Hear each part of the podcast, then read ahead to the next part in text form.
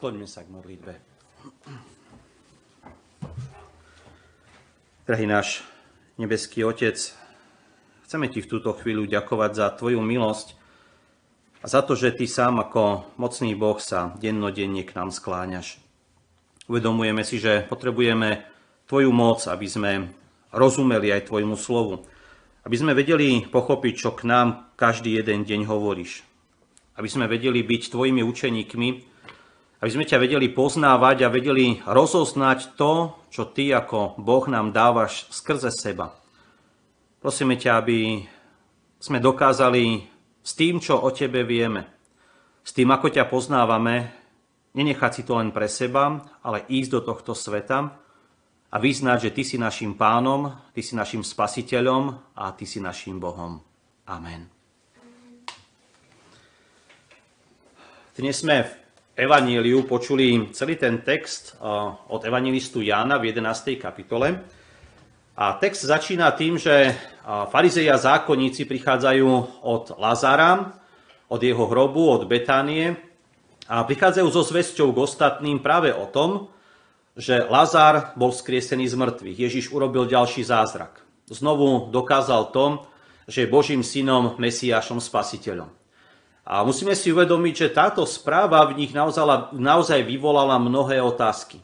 Sami sa medzi sebou pýtali, a to je vlastne aj dnešný kázňový text. V Janovom evaníliu v 11. kapitole v 47. verši čítame napísané. Čo robiť? Lebo ten človek činí mnohé znamenia. Dnešný text symbolicky na záver Evanielia hovorí o tom, že sa blížia veľkonočné sviatky. Áno, aj my máme pred Veľkou nocou, už v podstate zostávam do začiatku tých veľmi dôležitých dní, v podstate iba týždeň a pol. Máme dnes 5. pôstnu nedeľu. Pašie, ktoré dnes by sa čítali, alebo iné zbory ich možno čítajú, tak hovoria o predpovediach. Sú to vždy kombinácie starozmluvných a novozmluvných textov. Vždy hovoria o tom, čo sa predpovedalo a ako, akým spôsobom sa to naplnilo aj v živote pána spasiteľa Ježiša Krista. To sú tie veci, ktoré sa aj my ako kresťania dozvedáme o pánovi Ježišovi. A tu tiež znie otázka, čo s tým urobíš.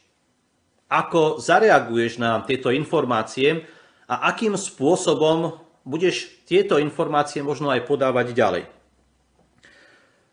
Mnohí by zrejme dnes aj tieto dni pristupovali k sviatosti Večere Pánovej. Je to príprava, naša príprava na veľkonočné sviatky prejsť pokáním, odpustením, zažiť to úprimné a vzácne spoločenstvo s pánom a spasiteľom Ježišom Kristom. Žiaľ, nie je to dnes možné a ešte si zrejme na to budeme musieť chvíľu počkať. Ale verím tomu, že aj keď prejde ten čas Veľkej noci, predsa nezabudneme na to, že potrebujeme mať odpustenie od pána Ježiša. Pre Židov bol sviatok Pesach, alebo teda Paschy, veľkonočných sviatkov, aj keď oni ten pojem Veľká noc vraj nemali veľmi radi, možno práve preto, čo sa udialo v egyptskej krajine. Viete, aj keď im sa v podstate nič nestalo, ale myslím, že mnohí z nich súcitili s egyptskými rodinami, kde v tom čase, keď Izrael vychádzal z egyptského otroctva, pri tej poslednej rane zomierali prvorodení. Myslím, že asi každý z každého z nich sa to dotklo, aj keď si uvedomovali, že je to naozaj Boží trest, ktorý do, doľahol na Egypt práve kvôli tomu, že faraón si neuvedomil, s kým má dočinenia. Mnohí ľudia v židovskom národe v tomto období, počas veľkonočných sviatkoch, počas sviatku, sviatku Pesach, putovali do Jeruzalema z celej krajiny. A putovali tam preto, aby sa išli očistiť. To sme čítali, alebo teda počuli aj v Evaníliu. Prinášali obeď za seba, svoje rodiny, aby znovu prinavrátili svojim rodinám ten vzácný Boží pokoj. Bol veľmi výnimočný čas. Možno sa mnohé rodiny stretávali, tak ako je to aj u nás, alebo teda lepšie povedané, bolo zvykom. Pretože posledné dve veľké noci, teda túto, ktorá bude, aj tú predchádzajúcu, sme nemohli sa tak normálne a prirodzene navštevovať. A predsa je to výnimočný čas. Pre Izraelcov to znamenalo pripomenutie si tých najdôležitejších udalostí. Po viac ako 400 rokoch, kedy vstúpili Izraelci do egyptskej krajiny, Boh opäť vstúpil do dejín. A vstúpil veľmi výnimočným spôsobom. Svojmu národu opäť dáva slobodu. Myslím, že aj my túžime po slobode. A to nie je sloboda od vecí, či možno aktivít, ktoré máme, možno od ľudí a tak ďalej. Ale túžime potom, aby sme mohli byť slobodní od hriechu. Izrael túto slobodu prežíval veľmi osobne. Vtedy Boh zasiahol prostredníctvom Mojžiša 10 krát napomínal faraóna, aby sa nezahrával s Bohom, ale aby počúval jeho, jeho hlas. Aj dnes môžeme takto vnímať to, čo zaznieva v Evaníliu a čo sme počuli na začiatku, pretože farizei a zákonníci sami vyznávajú, že tento človek robí mnohé divy a mnohé znamenia. A že ľud ide za ním, pretože ľud ako keby vnímal tú vynimočnosť Božieho syna pána Ježiša Krista. Boh vyviedol Izrael z otroctva a mohol opäť konečne zažiť slobodu. Možno najťažšie na tom všetkom je, že nikto z nich netušil, čo to sloboda je. Možno mali vo svojich mysliach nejakú predstavu o tom, ako to môže vyzerať mimo egyptskej krajiny. Možno si nejakým spôsobom vedeli predstaviť to, aby tí poháňači nad nimi nedržali tie svoje byče a ruky, aby neboli trestaní za to, že nesplnia nejaké úlohy. Ale zrejme nikto z nich si neuvedomil, že sloboda neznamená voľnosť, ale aj zodpovednosť. A túto zodpovednosť pán Boh vniesol do ich života. Očistený krvou baránka, vykúpený obeťou za prvorodených. Túto obeť priniesol Izrael v egyptskej krajine pred poslednou ranou. Ako čítame v liste Židom v 11. kapitole, obmity vodami Červeného mora. Prorok Ezechiel o tom všetkom, čo sa dialo v Egypte, napísal, Izrael vyšiel pod zdvihnutou rukou. Teda Boh bol ten, ktorý zdvihol svoju ruku na to, aby viedol Izrael. Takto pod mocou Boha Izrael prechádza z otroctva do zaslúbenej zeme, do slobody. Pre každého Izraelitu to bol sviatok, kedy nanovo prežívali všetko to, čo sa v Egypte dialo. Práve v čase pána Ježiša toto vyslobodenie možno Židia vnímali trochu inač. Pretože opäť neboli síce v otroctve, nezažívali Egypt, ale ich krajinu ovládali Rímania. A na jednej strane síce zažívali také prímerie, tak povediať, slobodu, na druhej strane si uvedomovali, že musia platiť dane, musia byť poslušní rímskej moci, v podstate si nemôžu slobodne žiť a musia uvažovať aj nad tým, že každé ich konanie môže byť z rímskej strany možno považované aj za vzburu. A preto očakávali Mesiáša. Mesiáša, ktorý ich znovu vovedie do slobody. Možno práve preto znie tá otázka s výčitkou na konci dnešného textu. Či naozaj nepríde na slávnosti? Mnohí chceli totižto pána Ježiša urobiť svojim politickým vodcom, novým kráľom. Aj keď Izrael mal svojho kráľa, bol to Herodes, ale to bola skôr taká postavička v celých dejinách. On jednoducho robil to, čo mu kázala rímska moc. A málo kedy, aj keď urobil veľa vecí, aj on, aj jeho otec, aj ďalší v jeho rode, tak jednoducho vždy to bolo spojené s tým, že museli poslúchať. Očakávanie, ktoré tento národ prežíval, sa odzrkadľuje v rozhovore na začiatku dnešného evanielia. Niektorí zákonníci a farizei prichádzajú od hrobu Lazára. Videli zázrak. Mohli vidieť to, ako Pán Ježiš Kristus potvrdil svoju moc. Skriesil z mŕtvych. Vyvolal Lazára z hrobu. Nedotkol sa ho, len zavolal Lazár, poď von. Boli svetkami zázraku, ktorý predpovedali proroci. Zázrak skriesenia totiž mal preukázať priamo moc Mesiáša a jeho príchod na túto zem. V celej Biblii sa nachádza len niekoľko vzkriesení. Pri pánovi Ježišovi sú to tri. Potom dve v starej zmluve, Elizeus a Eliáš a ešte jedno, také možno len okrajové, ale predsa v skutkoch apoštolov. Lazarovo vzkriesenie bolo už tretie, ktoré teda pán Ježiš urobil. Tieto udalosti jasne poukazujú na to, prečo prichádza na túto zem. Farizei zákonníci, predstavení izraelského národa, mohli veľmi jasne a konkrétne vidieť, že Ježiš dokazuje svoju autoritu, moc i svoje poslanie. Otázka, ktorá zaznieva z úst predstavených Izraela, je ale oveľa naliehavejšia dnes pre nás. A ja sa pýtam, čo robiť. Áno, čo robiť s tým, lebo Ježiš robil mnohé divy a zázraky. Čo urobíš s týmito správami? Ako sa k ním zachováš? Ako ich príjmeš? Farizei vyznávajú ľud, ide za ním.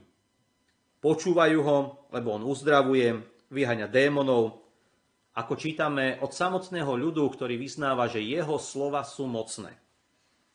Ich najväčším problémom bolo ale niečo iné. A to bola krajina, v ktorej žili a národ, ktorý považovali za, svoj, za svoje vlastníctvo. Uvedomili si, ak pán Ježiš vzbudí pozornosť v tom všetkom, ak rímska okupačná moc si toto všimne, môžu to považovať za vzburu. A potom čo urobia Rímania? To, čo hovoria. Zoberú im národ i krajinu. Prímerie, ktoré medzi sebou tieto dve strany udržiavali, bolo veľmi krehké. Stačil malý náznak na jednej alebo na druhej strane. V židovskom národe bolo mnoho skupín, ktoré sa snažili aj vojenskou mocou, silou presadiť to, aby boli slobodní. Na druhej strane Rímania mali svoje posádky vojenské skoro v každom jednom meste. A práve preto sa pýtali, čo s týmto všetkým urobíme. Čo s tým, čo sa dozvedáš o pánovi Ježišovi Kristovi, ale urobíš ty. Predstavení Izraela sa vybrali cestou zavrhnutia. Jednoducho si povedali, je to pre nás príliš veľké riziko. Bolo pre nich cennejšie to pochybné prímerie medzi nimi, ich vlastným národom a Rímanmi. Ako spasenie, záchrana, sloboda, ktorú ponúka Boh Otec. Verili, že, ke, že ich sebecký pohľad na ich vlastný život, to ako žijú, ako sa správajú, ktorý ich uspokojoval a hovoril, že všetko je v poriadku, je správny a že im pomôže v tom konečnom dôsledku. Žiaľ, tak to nebolo a pán Ježiš to pripomínal na mnohých miestach. A nie je tomu tak ani dnes, ani pri tebe, ale ani pri mne. Ak sa spoliehaš na vlastnú spravodlivosť, tak nezabudni, že Boh vidí veci inak ako ty. Pozerá hlbšie, ako je tvoj pohľad. Vidí hlbšie, ako si sám čo i len dokážeš pripustiť, lebo je spravodlivým sudcom a vidí naše myšlienky, naše túžby, naše pohnutky. O to naliehavejšie preto dnes znie otázka. Čo urobíš s Ježišom? Budú pre teba dôležitejšie veci tohto sveta? Možno práca, dom, majetok, peniaze, zamestnanie, tvoje postavenie, hodnota, alebo možno aj rodina, vzťahy, priatelia, známi, možno kolektív, v ktorom si. Alebo vo zvesti, ktorá sa nesie s pánom Ježišom Kristom, porozumieš, kým sa pre teba stáva a čo pre tvoj život vo svojej nekonečnej láske urobil. Práve veľkonočné sviatky nám ten najväčší a naj, najvzácnejší prejav lásky Boha pripomínajú. Otec posiela svojho syna Ježiša Krista, aby vzal na seba naše hriechy a svoj vlastný život položil za teba ale i za mňa. Táto obeď z Božej strany je dnes ponúkaná každému jednému človeku. Boh nikomu svoju spásu neodopiera a neodoprel ju ani farizejom a zákonníkom v dnes prečítanom texte. Ale ponúkajú ako dar. Nie ako niečo, čo si musíš zaslúžiť, dosiahnuť, nejakým spôsobom získať. Boh je láska a preto nikoho z nás nenúti. Nenúti ťa, aby si prijal jeho ponuku. Môžeš ten dar odmietnúť. Ako to možno urobili tí, o ktorých sme dnes čítali. Alebo ju môžeš prijať a tešiť sa z odpustenia a z Božej lásky. To, ako s týmto Božím darom naložíš, už zostáva na tebe. Neurobím to ani ja, ani tvoji rodičia, ani tvoje deti. Len ty sám. Nikto iný. To je rozhodnutie, ktoré môžeš dnes urobiť. A preto sa znova pýtam na záver, čo urobíš s Ježišom? Nezabudni však na to, že to, čo s ním urobíš, ako naložíš s informáciami, ktoré máš, ako porozumieš tomu, čo robil vo svojom živote a čo sa dialo skrze jeho ruky, skrze jeho slova, to ovplyvní celý tvoj život. A nielen tento na tejto zemi, ale hlavne aj ten, ktorý príde potom. Teda ovplyvní to aj tvoju väčnosť. Amen. Skloňme sa k modlitbe. Drahý náš nebeský Otec, ďakujeme Ti za to, že si poslal svojho syna na túto zem. Ďakujeme Ti, že mocne konáš a my môžeme v jeho činoch vidieť, že Ty potvrdzuješ to, že je tvojim synom, že je spasiteľom, Mesiašom i záchrancom.